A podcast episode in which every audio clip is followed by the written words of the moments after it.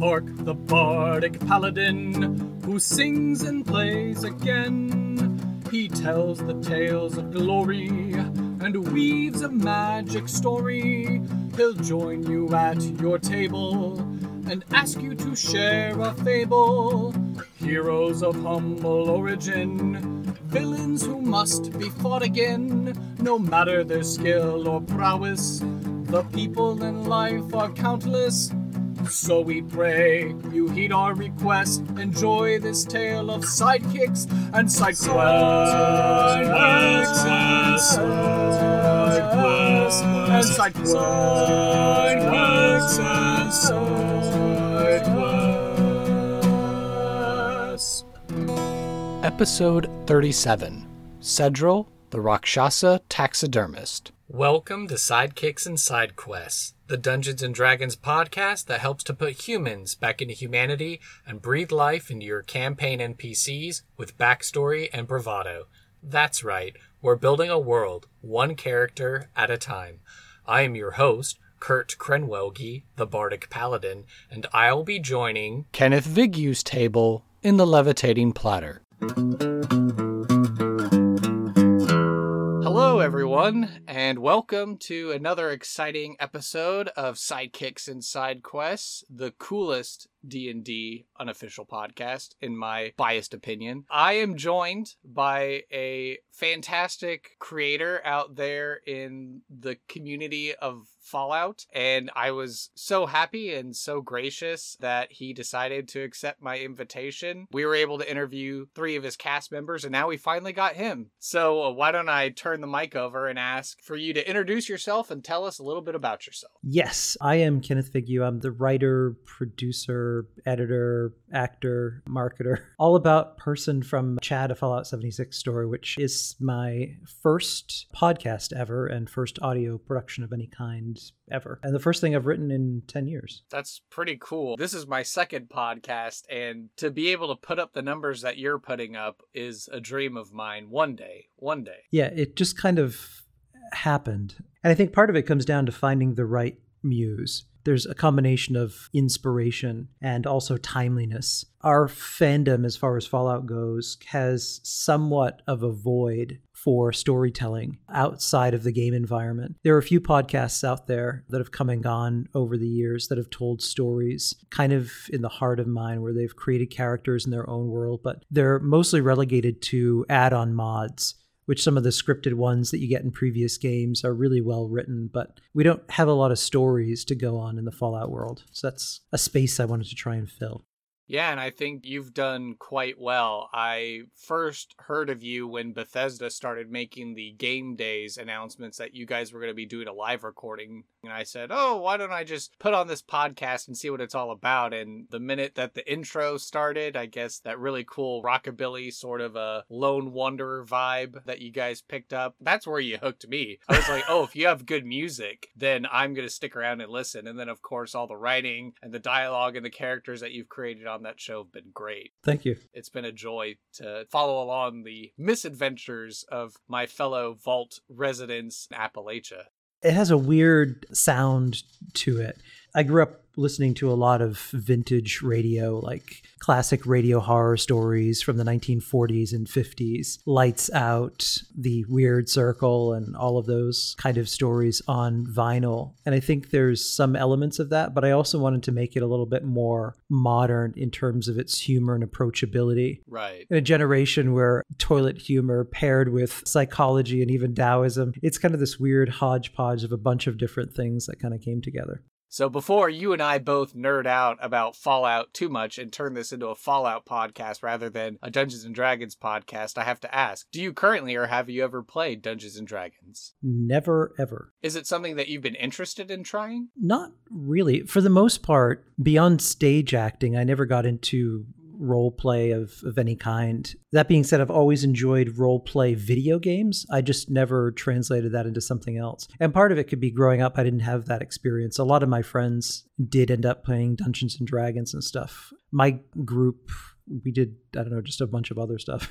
I think in the 80s uh, we spent a lot more time riding around on huffy bikes looking for adventures than anything else. I see. Living a Goonies life. Yeah, very Goonies. Well, since this show's called Sidekicks and Side Quests, we like to ask our guests this first one. Do you have a favorite NPC from an RPG or video game, etc.? And why are they your favorite NPC sidekick?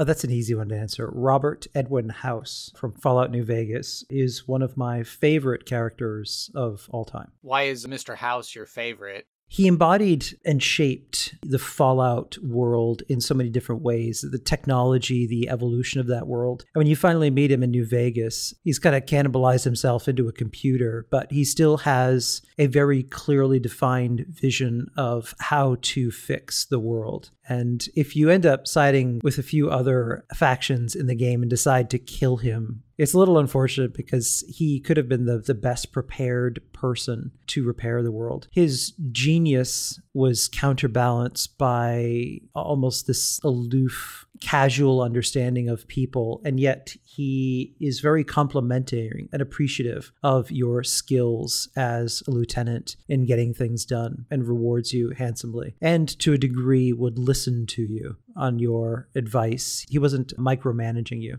I know in my playthrough of Fallout New Vegas, I unfortunately did off Mr. House, but I do know there's certain challenges or achievements you can get. Like, for instance, if you kill House with a golf club, that's a direct allusion to the video game Bioshock. yes. Because I think they modeled Mr. House a little bit off of Andrew Ryan from that game, if I'm not mistaken. I think it was a little bit of him, yeah, visually. You're absolutely right about the character of Mr. House being instrumental to shaping of the Fallout universe, especially with the Wastelanders update we had with Fallout. We can see even a little bit of influence that House has had in that region of the United States as well. Yeah. Without giving away spoilers.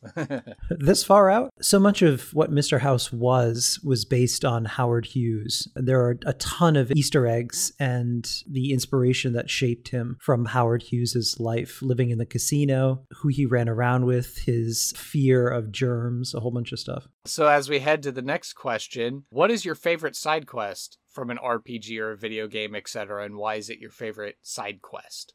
Oh, that's a tough question. I think with this one, I would have to say when you get a chance in Fallout New Vegas to head off and check out the Helios platform, you end up activating that. And you have a decision at that point in time to channel the power directly to the strip, channel it to the surrounding areas, and kind of help the people who aren't elite enough in the strip. Or you could simply arm this ancient pre war weapon.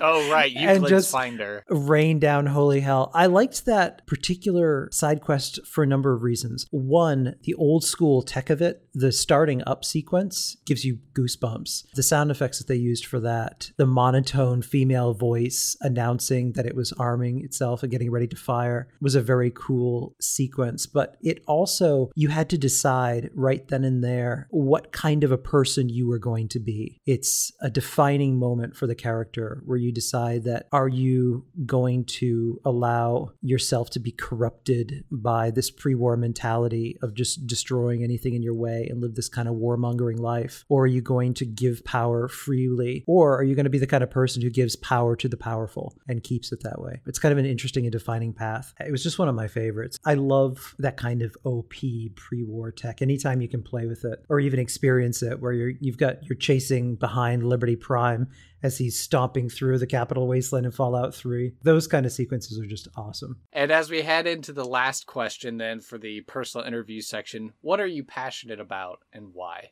telling stories, not just with the stories that I write as far as the podcast, but in my real world job I run a marketing firm. And so much of what we do is to help brands and companies define their story. And it doesn't matter what they're trying to talk about, if it's a product or a category, or in some instances, it's people who are developing a personal brand where they're trying to define themselves as an influencer or even the head of a company where they have a story. But oftentimes, because you're in your own head, you need an outside element to kind of help you put into focus what your story really is.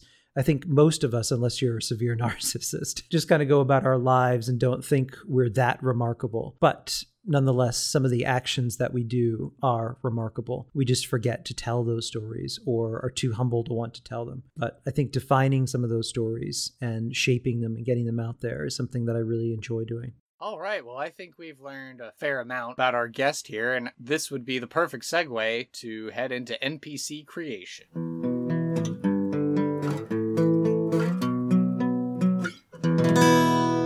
All right, so this is the part of the show now where we get to make up an NPC. And I think before the show, we confirmed that you were going to roll randomly for characters. Is that correct? I'm going to go random. Okay, awesome. And you have your virtual dice at the ready? I do. Would you like me to have one dice or two dice? Well, we're going to be switching around different dice types today. Okay. So, for the first question of determining our character's name, why don't you go ahead and pull out one of the d20s there and give a roll on that? Okay, yep, I got one here. All right, so Okay. one dice, 20 sided. I'm going to roll Mhm. it. Roll once. Yes, sir. Here we go. All right, I rolled a 15. 15. Okay, so this name was submitted by our previous guest, Elise Basili, and the name we're working with is Cedril. C E D R I L. Cedril. Let's go ahead and figure out what is going to be the ancestry of Cedril. That would be D100. I rolled a 27. 27. Oh, wow. Okay. We have another Rakshasa. Basically, think of like a tiger like humanoid, but it's a devilish creature and the hands are backwards. So, like, your right hand's on your left arm and your left hand's on your right arm. They're a classic D&D monster. So, okay, Cedril, Rakshasa. Okay. What is their job or role in society? Let's go ahead and roll a D8. I got a 7. Lucky 7. Okay, this response was submitted by our guest, Brady Effler, taxidermist. So, Cedril, the Rakshasa taxidermist. With hands like these, you should see what I can do with dead animals. and let's see, now we're going to get a regular D10 and we're going to figure out what age range that this character is in. 3. Okay, this came up with child, so a childlike age for the creature. And since she's a devil or, you know, a devilish creature, maybe it doesn't necessarily mean the same, but a fairly young Rakshasa, that is a taxidermist. Okay. I feel like my obsession with dead animals is probably going to be problematic in my adulthood, but we'll go with it. Okay. well, now we get to take a little bit of a break from rolling the dice, and now is an opportunity for you with inspiration to describe Cedril's physical appearance. Well, let me see. If he's childlike, he has an irritatingly long tail that he constantly trips over and that has a life of its own. So he's always kind of batting it out of the way. His legs are a little too long. And because his hands are kind of a little bit all over the place, he's always trying to stuff them in his pockets because he's a little ashamed of how weird they look in comparison to the average person. Hmm, interesting. And then you would figure like a normal visage for a Rakshasa, not anything distinctive otherwise. Except he likes to wear a monocle. Probably is very good for looking up close as he's working on reassembling the taxidermied animals. That's what I figured. It would be one of those steampunky ones with the glasses that have multiple lenses. You could just kind of flip it down. Oh, that's cool. I like that. Okay, so now as we have this picture in our mind, what three adjectives describe Cedril? Skittish, intelligent, sarcastic. All right, now we get to go back to rolling dice. So now we have to determine what valuable item or piece of lore, a secret, or maybe even an ideal or concept that he subscribes to is. So let's go ahead and roll a four sided dice to figure out which of those categories it's going to be. I got a three. Okay, so that would be a secret. So now, why don't you go ahead and roll a regular six sided dice so we can figure out what is going to be the secret that Cedril has? Ooh, I rolled a six. Six. So this one says that he was witness to an unsolved murder and hasn't revealed the information yet. Interesting. And then finally, the last thing that we get to roll a dice for is going to be a particular side quest that Cedril would need player characters to go and do. So why don't you go ahead and roll one of the 12 sided dice? I rolled a seven. Okay, interesting. So this one is deliver a love letter. You sure this is Dungeons and Dragons and not Skyrim? oh no, I'm sure. If anything, Skyrim borrows from Dungeons and Dragons. oh, absolutely.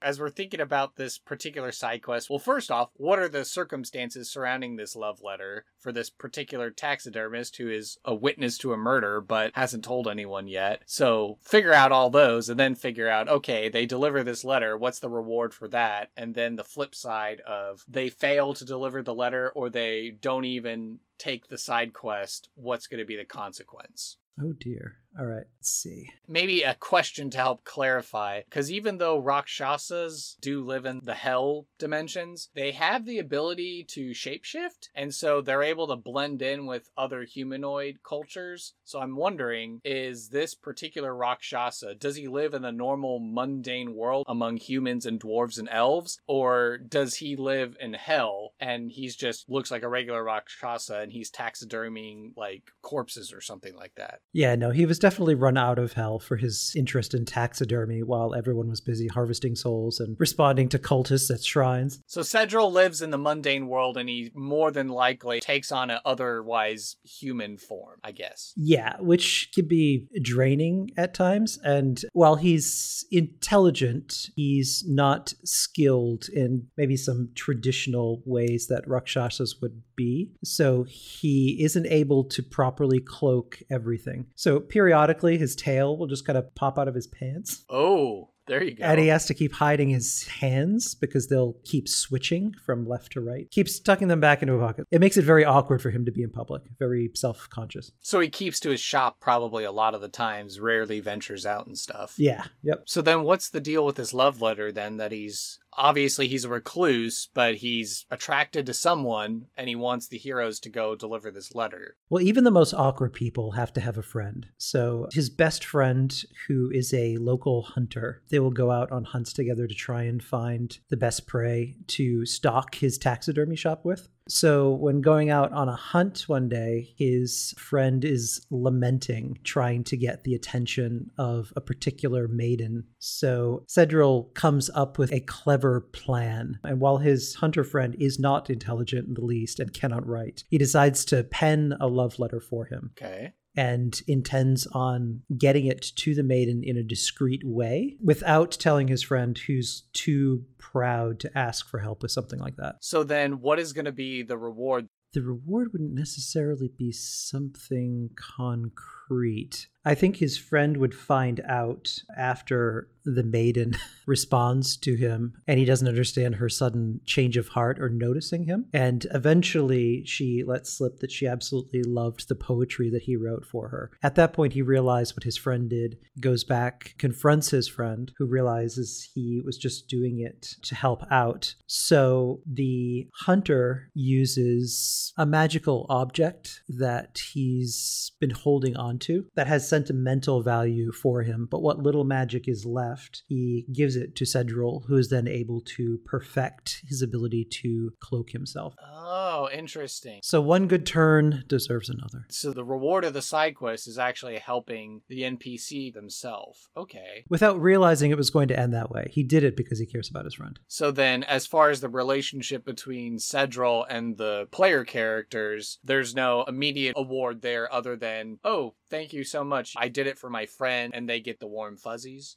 Yep. This is an interesting one. I know I usually like to be like, well, make a proviso in there in the event that your player characters are like, oh, we want money or something like that. Does that seem fair to you? Or mainly you think it would be more of, oh, you help me and that improves our business relationship. So maybe going forward in the future, if you want to buy taxidermy products from me, I'm willing to give you a discount or something like that. There would have to be something special about the taxidermy product. Maybe Cedril's ability is whatever he freezes in time in death can be deployed in battle. So if you purchase some kind of a taxidermy something that has the ability to come to life when a player needs it. That is interesting. I don't think I've heard that one, but certainly because he's a Rakshasa, he has access to these powers. I don't see why not that he could put a little bit of devilish magic in them and if you speak the right words, your taxidermied animal will come to life and be able to help you in battle. And then I guess once it reaches zero hit points, it just reverts to a regular taxidermy taxidermied animal. So maybe it's like a one time use thing, or do you think it's multiple uses? No, I think it'd be a one time use thing because otherwise I think it would be a little too overpowered. Okay. But that's interesting. So, okay, so he has magical taxidermied animals that when you use the right incantation, then those animals come to life and they will be allied to you and you can use them however long you need them. Do you think there's a time limit on how long the magic works for, or is it they're just a normal animal until they reach zero hit points and then they turn back into a taxidermied animal? Yeah, I think until they reach zero hit points and then they just revert back. in my head I can envision a group of heroes doing this and they grow really attached to the animal and they're like, no, no, no, we can never use this animal. It can never get to zero hit points. I don't want it to turn back into a taxidermied owl or whatever. What an emotional moment. it comes to your aid and dies like old Yeller. And then it just like freezes hollow in place back in its No. taxidermied form. No. Oh, that's so good. All right, well, now we need to think of the flip flop. What's going to happen as a result of failure? Players fail to deliver the letter to the right person, or they refuse him. What's going to be either of those consequences? Well, an interesting consequence would be if it doesn't actually get to the maiden and instead it ends up in the hands of someone nefarious. Like, let's say her father isn't a big fan of the hunter in general. Maybe they've quarreled in the past. So the father gets a hold of the letter instead or finds it if you deliver it to the wrong spot and she doesn't get it first. The net result of that is a huge to do between the father and the hunter, kicking him out of the forest on his land and stopping his ability to hunt. Oh, wow. So economic repercussions then for failing to deliver the letter in the proper spot, which I'm sure is also going to affect Cedril's business as well, because he's not going to have any more animals that he's going to be able to taxidermy, or he's going to have to go to wilder and more dangerous parts in order to get fresh animal corpses. Yeah, there's a lot riding on this letter here. Okay, wow. No, that's good stakes. If the player characters don't want to deliver the letter, is there a different sort of consequence to that? Is it going to force Cedril to have to leave the shop and risk being discovered and lynched or something like that? I think it would because he, over time, would maybe lose his ability to cloak himself effectively. So the net result was Cedril ends up getting run out of town, loses his friendship, and becomes increasingly more jaded to maybe go evil, Full evil. full evil. So, by not delivering this love letter, you actually end up creating a villain. This is some butterfly effect stuff here. You'd better deliver that letter. This sounds like a great NPC, and I think it deserves some exploration. So, why don't we head into a random encounter?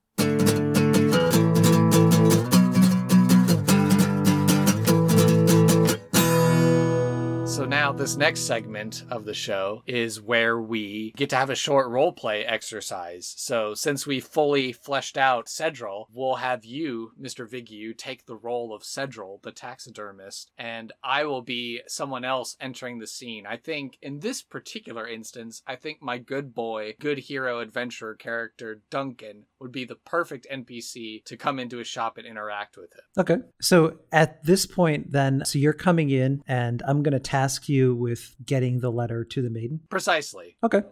Duncan, having finished his last adventure in the Underdark, reemerges on the surface, fully fresh and revitalized. He enters the town, looks over on the signpost of this one particular small shop, and it has a little stuffed rabbit hanging from the sign. And so he goes, Oh, this looks interesting. And so he'll open the door, cha-ching, ka-ching, and he takes a look around the shop. And what does he see on the inside of the shop? So at this point, Cedril is having a conversation with his friend, the hunter, and the hunter is lamenting about the maiden, how much he loves her, how much he's infatuated with her, but it's never to be. He doesn't think he's good enough for her. So Cedril, meanwhile, while he's working away on some kind of a creature, setting it up on a new frame, is hatching a plan in his mind to help his friend out. At which point the hunter leaves, says hello and goodbye to you, and it's you and Cedril. as Duncan's walking around and he's looking at a giant owl bear that has been stuffed, and he's like, "Oh, that must have taken quite some time to stuff there. An owl bear; those are mighty fierce creatures." Oh, a customer.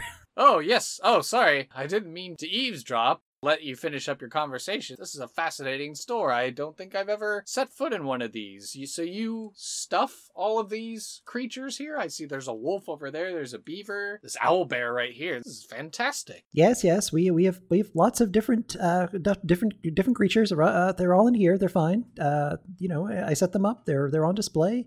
Uh, they're not what they appear to be, but uh, if you have the right price, uh, we could we could maybe do business. Well, I'm constantly on the road adventuring. Oh, I'm so rude of me. My name is Duncan, the suicidally brave. I'm an adventurer for hire, so no task too small, no feat too daring that I can't undertake. I just wanted to stop in the shop, but pardon me for being so forward, but it sounds like you and your friends seem to have some sort of quarrel or some sort of problem that you're trying to overcome. What is going on there exactly? Oh, yes, I am Cedril, the Rux uh, tax- taxidermist. Uh, my good friend here, who helps me out with uh, with my my animals for my my taxidermy and all these creatures, these wonderful, wonderful creatures. He's uh, going through some things, and what he's been bringing me lately is is well, it's garbage. It's not what he used to bring me. He used to bring me so many better things. He's stuck on this maiden female, the fair Elaine and uh, he wants to get her attention, but he, he doesn't have the, the chops. He's not exactly one for reading and writing.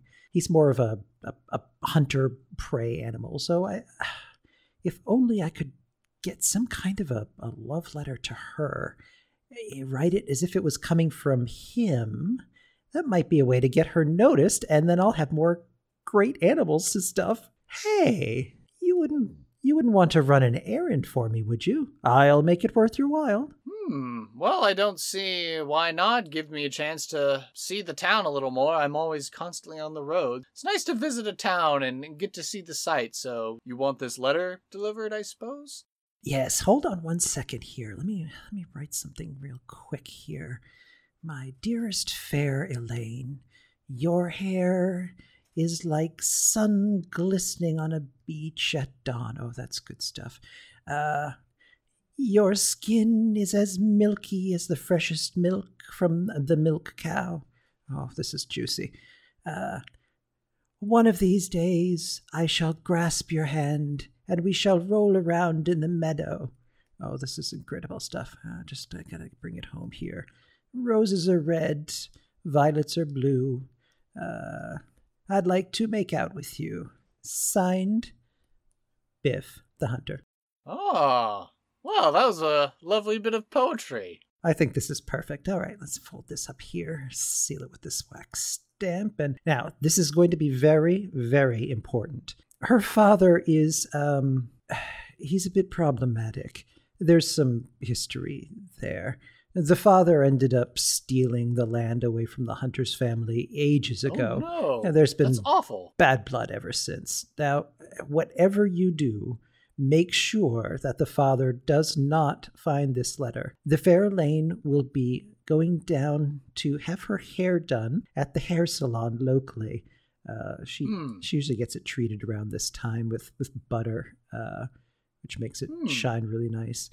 Um, make sure that you get it and slip it in under the door after her father drops her off. Make sure that he's left before you do so, or ooh, I hate to think of what could happen. So Duncan will take the letter and carefully slip it into a inside vest pocket, and he says, "No problem. I will deliver this letter, and we'll have Biff and Elaine wed in no time." Excellent. And if you complete this task, I have something very special for you as a prize. All right, very good. And I'm off. Right, so what did you think of our uh, little role play there? Your opportunity to get to embody Cedril. That was interesting. Do you think Cedril will be making any appearances on Chad a Fallout 76 podcast? I don't think so. Oh darn, no Rakshasas in Fallout. No. Fair enough. Well, as we're starting to head into our final thoughts section here of the show, overall, what did you think of your experience of being on Sidekicks and Side Quests? Yeah, that was a lot of fun. Do you think now that you've had the opportunity to create and embody a character, do you think maybe trying to play Dungeons and Dragons might be something you'd like to try in the future, either with your castmates or just anyone in your local area? Yeah, I think we might give that a go with the cast. I think that would be funny one night.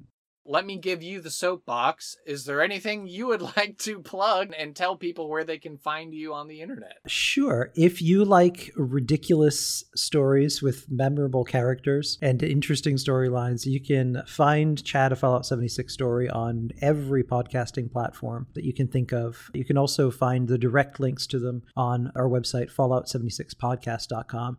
We stream Gameplay Wednesdays and Friday nights thereabouts. This is Kenneth Vigue, and it's been a while since Kurt and I had a chance to sit down, and a lot has been going on. Firstly, we wrapped season one and kicked off season two with our first machinima that debuted at QuakeCon at home at the invitation of Bethesda that sets up the story this year. We've also finalized episodes two and three of season two now, which is a two parter epic I call The Sickle Man is Here. And we have some special guests joining us for those episodes. Fallout lore master Oxhorn is voicing a new character. Plus, Bethesda's Pete Hines returns to reprise his role from Bethesda Game Days, the Judge. We also are joined by YouTuber Kevdewit and Twitch streamer Tuniversal. Those two episodes will have you reeling as we finally start to get answers on what is really going on in Appalachia. I'm also working on a global super stream for St. Jude's Children's Research Hospital next month. December 14th to the 20th, over 200 streamers and content creators from throughout the community, big and small, will be streaming for Fallout for Hope, an initiative that sees us as one community, in one voice, do something amazing to raise money for the cause. We're going to be hammering Facebook, Twitch, and YouTube with the hashtag Fallout for Hope. So we hope that you'll catch those streams. We have some surprise guests and unique action planned that week. Talk to you soon. Awesome. And people can find you playing Fallout 76 on PC, is that correct? Correct. Yep. Well, thank you so much for being a guest. It's such an honor to have another podcaster and can't wait to see what more is going to happen in the Chad storyline and uh, would love to have you guest again and make up another NPC. Yeah, that'd be great. Thank you for listening to this episode of Sidekicks and Side Quests. Be sure to subscribe to the podcast through Apple Podcast, Google Play, and Overcast, or feel free to save the RSS feed to use the app of your choice. Visit our website, https colon forward slash forward slash sidekicksandsidequests.com for links, write-ups of the NPCs, and to learn more about the podcast. To stay up to date and share your fan creations, you can like and follow the podcast on social media by searching for at SideKQ Podcast on Facebook and Twitter. The podcast is also on Reddit, so join our subreddit community at r slash sidekq podcast to share your art, stories, discussions, and commentary. If you'd like to hail the bard, send an email to sidekicksandsidequests, all one word, at gmail.com. I ask that you please leave an honest review on iTunes to help spread the word about the show. Sidekicks and Sidequests is unofficial fan content permitted under the fan content policy, meaning I'm not approved or endorsed by Wizards. Portions of the materials used are property of Wizards of the Coast. Copyright Wizards of the Coast LLC.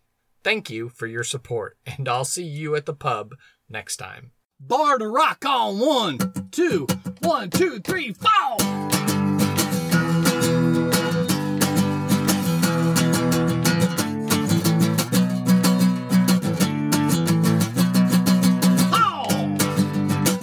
Sidekicks and Sideway.